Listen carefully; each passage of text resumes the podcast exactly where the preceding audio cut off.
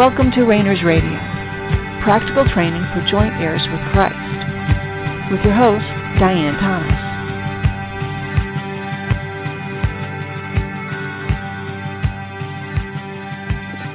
Good evening and welcome to Reigners Radio.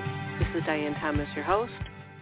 Let's just take a minute and relax and whatever else is going on, just let it fall by the wayside. Just pay attention gently. This is not about engaging your brain. This is not about engaging your will. This is not about engaging your brain or your emotions. It's about making yourself available, making your soul available. Remember, your spirit's done. Your body is going to follow along. This is all about your soul being reattached, reassociated, reunited with your spirit.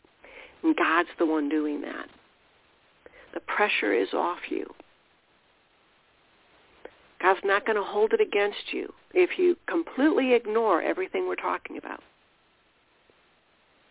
In fact, unless God is drawing you, really just find what he is drawing you to. Pay attention to him. Now there's going to be times when in your life when you're not going to feel like he's drawing you to anything. That's fine too. Just be with him. He is enough. It's enough to just be with him. If he's satisfied with your company, you be satisfied with his. Just because you don't see him working, healing, correcting, speaking life to your soul, just because you don't see that going on doesn't mean he's not very, very busy. In fact, he does his some of his best work when we are totally ignorant of that work. Like when we're sleeping, when we're paying attention to other things.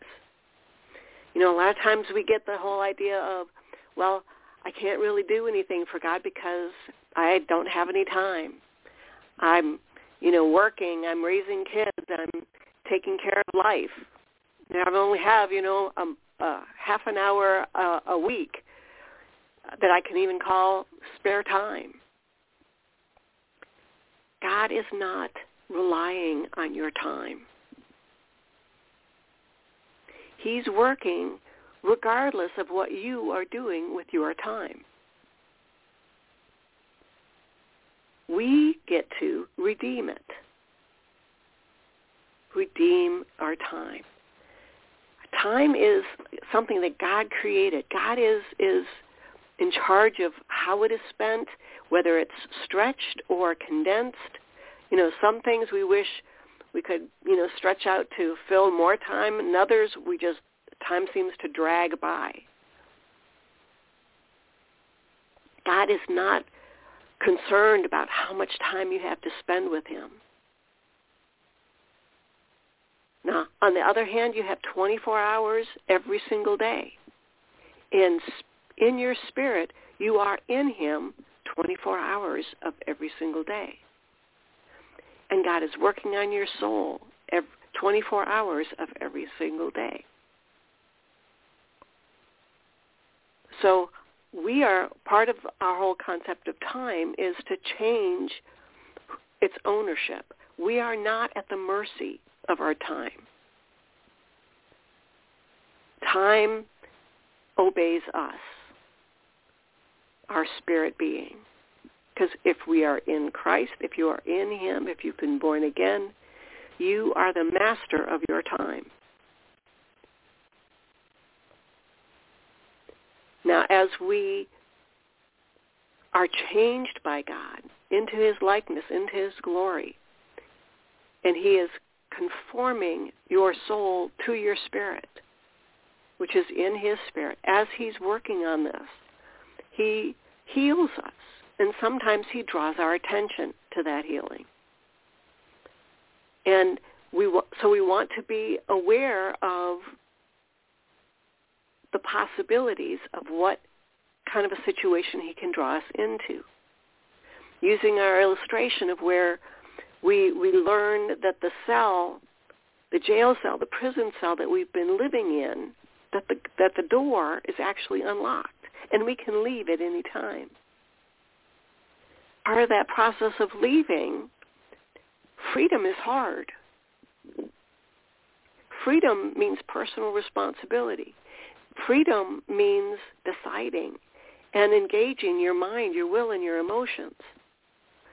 So your soul, the more your soul is connected to your spirit, doesn't mean that your soul becomes weaker or of less effect or insignificant. In fact, it's the exact opposite. As your soul is reconnected to your spirit, your soul receives more spirit. Becomes more part of God's mind, God's will, God's emotions, God's intent through your spirit. The more your soul is connected to your spirit, the more it is able to receive that eternal life. So it's not that your soul becomes less. Your soul becomes free to be what God created it to be. Your soul has a function, has a purpose. And it only fulfills that function and purpose as it is perfectly connected to your spirit. Most of us haven't had the foggiest experience about what it's like, what true freedom is. The freedom, the freedom of your will, the freedom of your mind, the freedom of your emotions to receive the the infinity the the everlastingness, the the character and quality of God Himself in our that is in our spirit, that is part of our spirit, that our spirit is part of. You know, taste and see that the Lord is good. We've had just barely, you know, just the merest fragrance of what He is really like, because our soul would be overwhelmed. So God is making our soul able to experience what our spirit is already experiencing. It's that new wine has to go into new wineskin because it the new wine changes the wineskin. It affects it. So God changes and conforms your soul to be able to receive what your spirit has already received. So your your will isn't free yet. Your mind isn't free yet. Your emotions aren't free yet. You have no idea what your will really is, what your mind and your emotions really are, what your soul really is, because it has so many bad habits. It's been locked away in that cell for so long that your soul has no idea how to exist in this world. It's clinging to a life raft as it goes down the river, ready to go over the, the, the cliff, over the falls, into who knows what, what, what kind of disaster is waiting.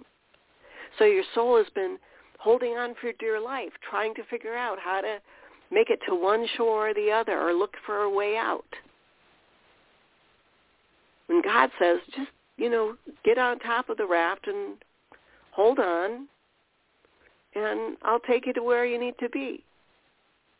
He is the one transforming us and conforming us. So we can just go along for the ride. You can't prevent your raft from going over the cliff, from going over the falls.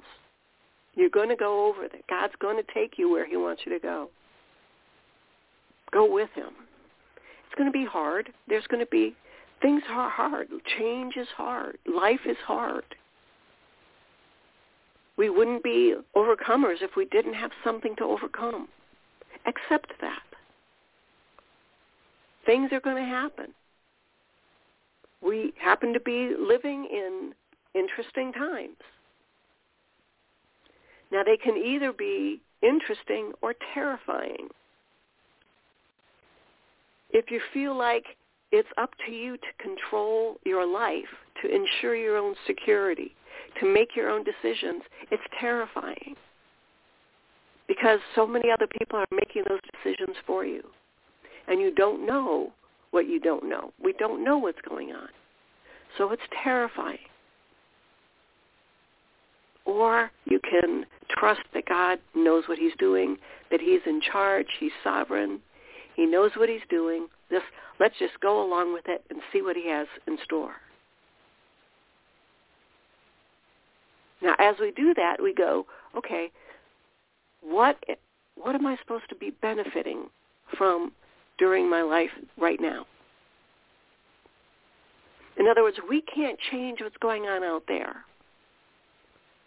We're out of control out there. Well, what can we do right here in our soul? What is God, how is God influencing us right here, right now?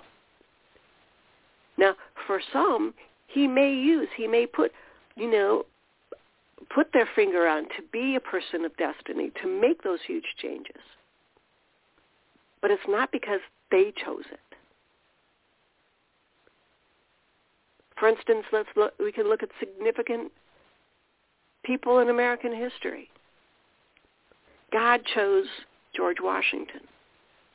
God chose Abraham Lincoln. God chose Rosa Parks.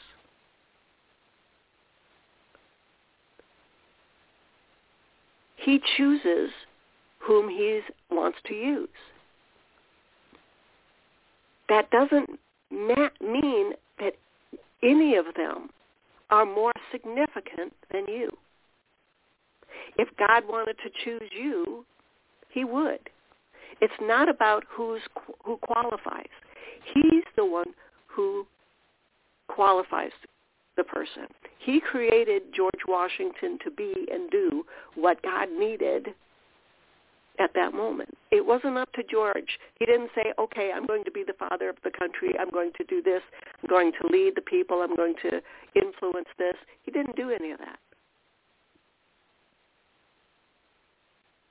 God made put that character in him. He formed and created him. Just as Abraham Lincoln. Now, now both of them, all of them saw there's things that need to change. How did they see that? Why did they see that? Why do some people see a problem and other people see nothing? Don't notice it. Well, you know, go along to get along. Doesn't affect me, so I'm not. I'm going to ignore it. Why do some people care and others don't? Others see some see a problem they can do something about. Others don't. It's God. God draws. God creates. God forms. You know, and we we know scriptures are have plenty of examples where he makes no sense. You know, Paul and Peter. Peter should have gone to the Gentiles, and Paul should have gone to the religious, to the Pharisees, to his fellow religious people. But no, God flipped them around. sense, so they couldn't rely on what they had wanted to do. No doubt Peter wanted to go to his people, the Gentiles, and reveal who the true Savior was, what it was that they were seeking, to give them the answers. But he would have done it out of his own strength. He would have done it out of his own vision. He would have done it out of his own desire. He would have done it out of his own soul. Now, the process of those desires and what he saw and what he wanted to accomplish, those were attributes and characteristics that God formed and created and were part of Peter's soul. So it's not that they weren't valuable to God, but God put them in there to begin with.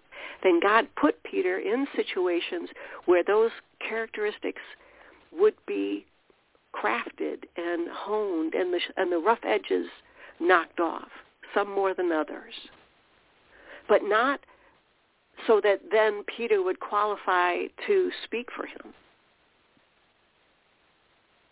No, it was for for Peter's sake.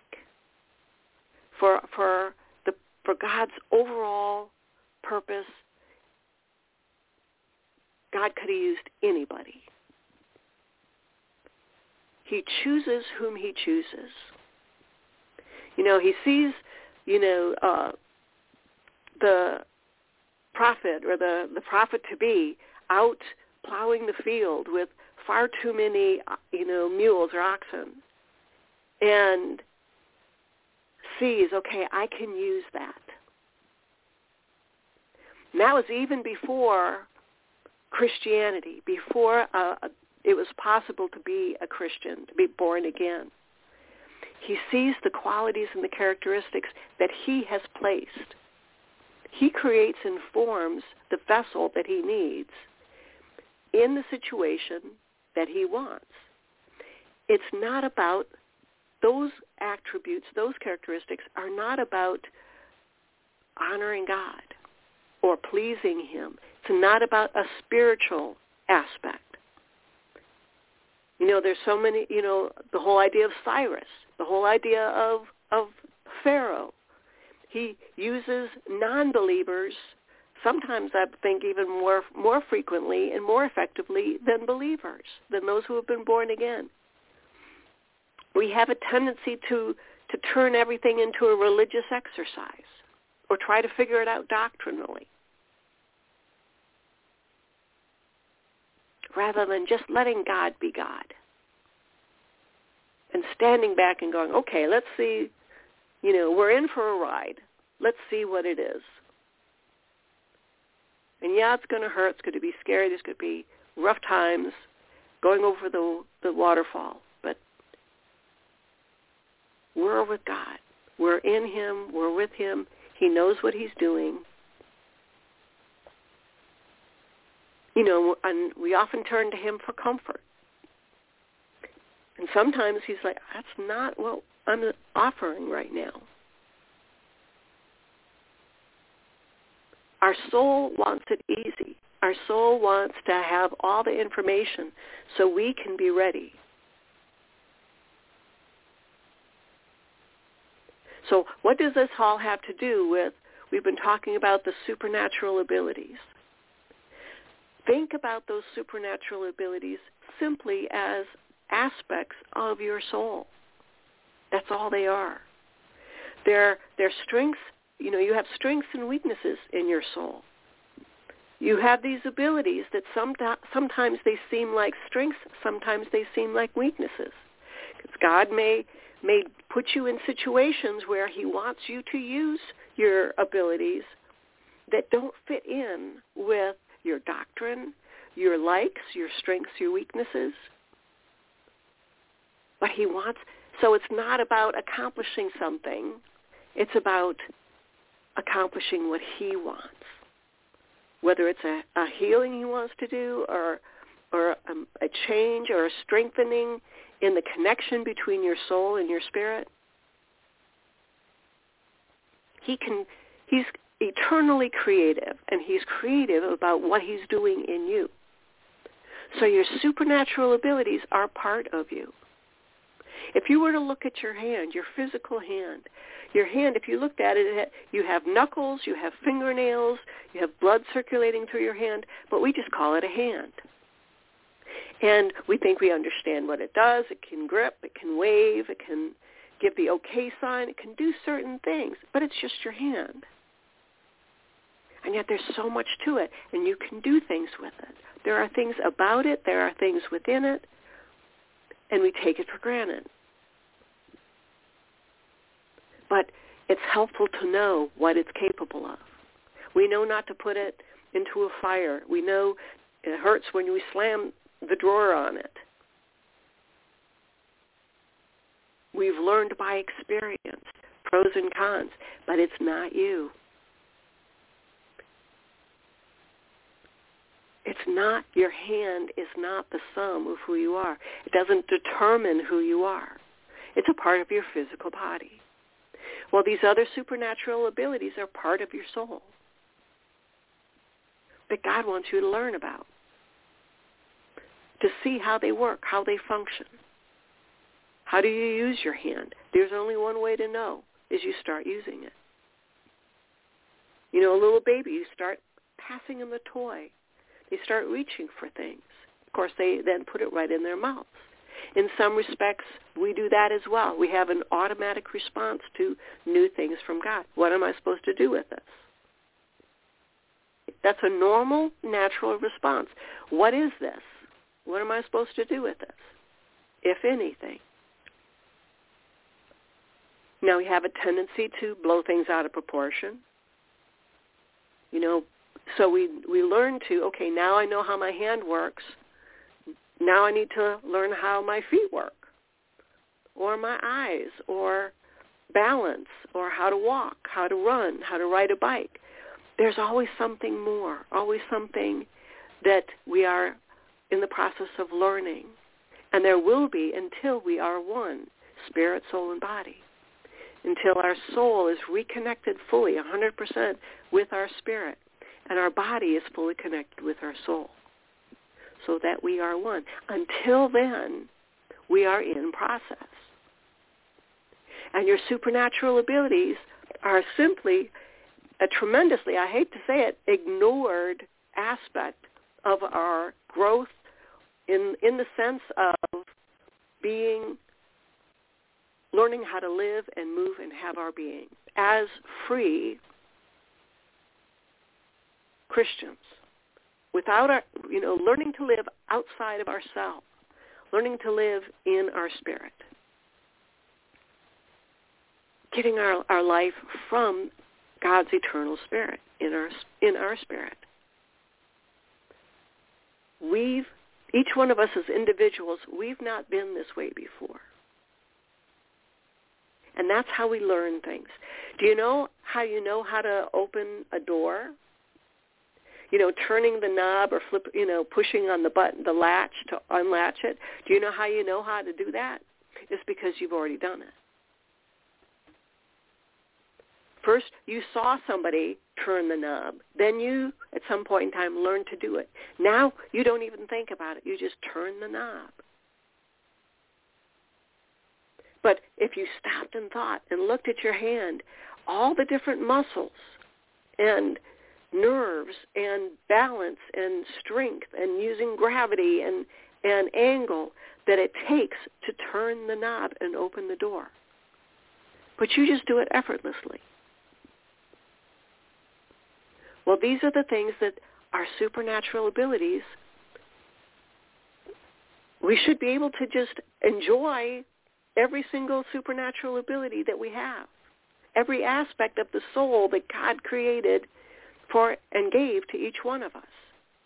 Now, your just as my hand is different than your hand, and yet we're still all able to turn a knob and open the door It's the same way with the supernatural abilities. Say if we talked about a specific ability, healing, how your healing works is going to be at least at some degree different than how it works, how my ability of healing works. And just as it's your hand, even though it's God gave you your body, so he gave you your hand, he gave you your healing, your gift of healing, your ability of healing and yet it's yours. It's yours to learn. It's yours to enjoy. It's yours to use, to, to learn how to use it. And just as you're, you learn what not to do and what to do with your hand, same thing with, with your abilities. For instance, the ability of healing. Well, what do we mean by that? Well, there you know, well, you know, if the gift of healing, if your ability to heal is fully functioning, you should just go around healing people. And yet, we know that that's not the case. God gave his own example through his son. How many people did Jesus pass by and not heal? How many people did Jesus pass by and not raise from the dead? So part of the process is learning to live as a spirit being with these abilities. Jesus was the Word made flesh here on this earth. He had all the power and authority that his Father did. He could have remade the world at any time just by speaking. But he was disciplined. He was in control of and understood his purpose, his connection with his father. I do I only do what I see my father doing. That means he was constantly looking. He was constantly aware. And I don't mean constantly, you know, in prayer, closed eyes, you know, in the corner. Like, no, he had a connection with his father. That's where he received his life. That's where he received his direction. And it wasn't because he was, you know, a special. He was in all ways like us, except he was never dead in his soul. He was never separated from his Father by sin in his soul. So his soul and his spirit were always connected, and his body and his soul and his spirit were always connected. So he gave an example here on this earth. This is what it looks like when you are spirit, soul, and body one, single, united.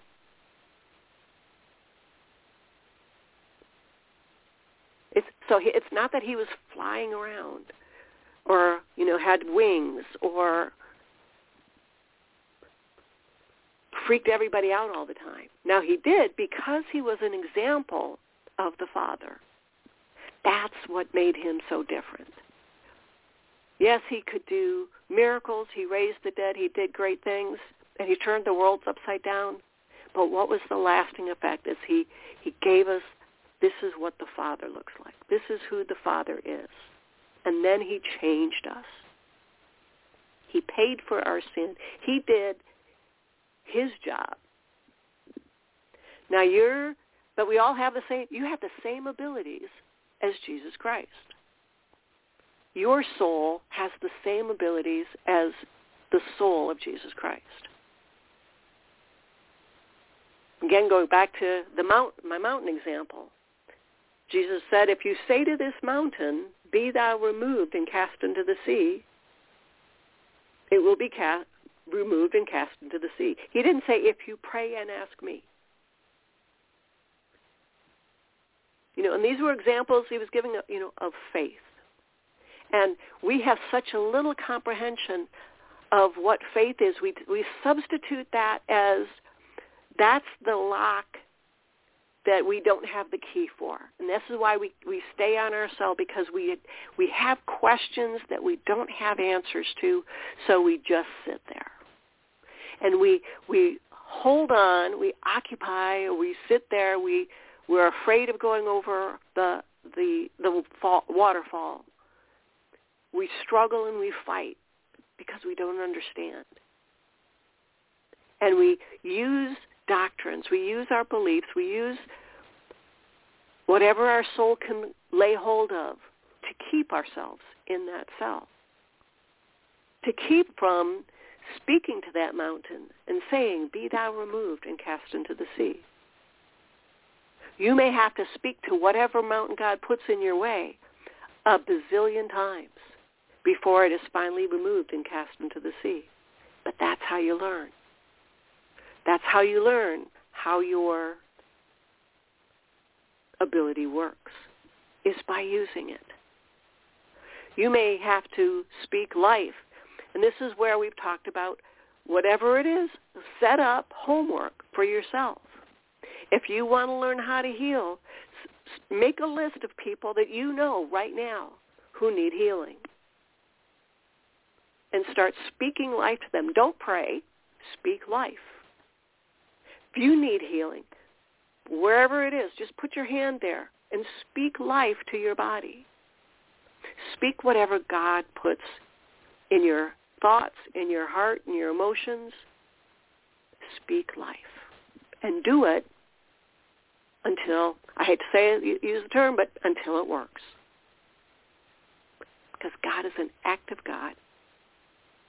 And he wants us to learn how to use our abilities. So that's just that example. Whatever it is you're wanting to learn, miracles, speaking in tongues, gift of wisdom, the ability to, of, of knowledge, put yourself in a situation where you need it. So thanks for, for the questions. I always appreciate hearing from you and receiving feedback. It's always helpful and always encouraging. So we will be getting back together again the same time next week. Until then, thanks for tuning in. This has been Diane Thomas of Reigners Radio. Have a great night.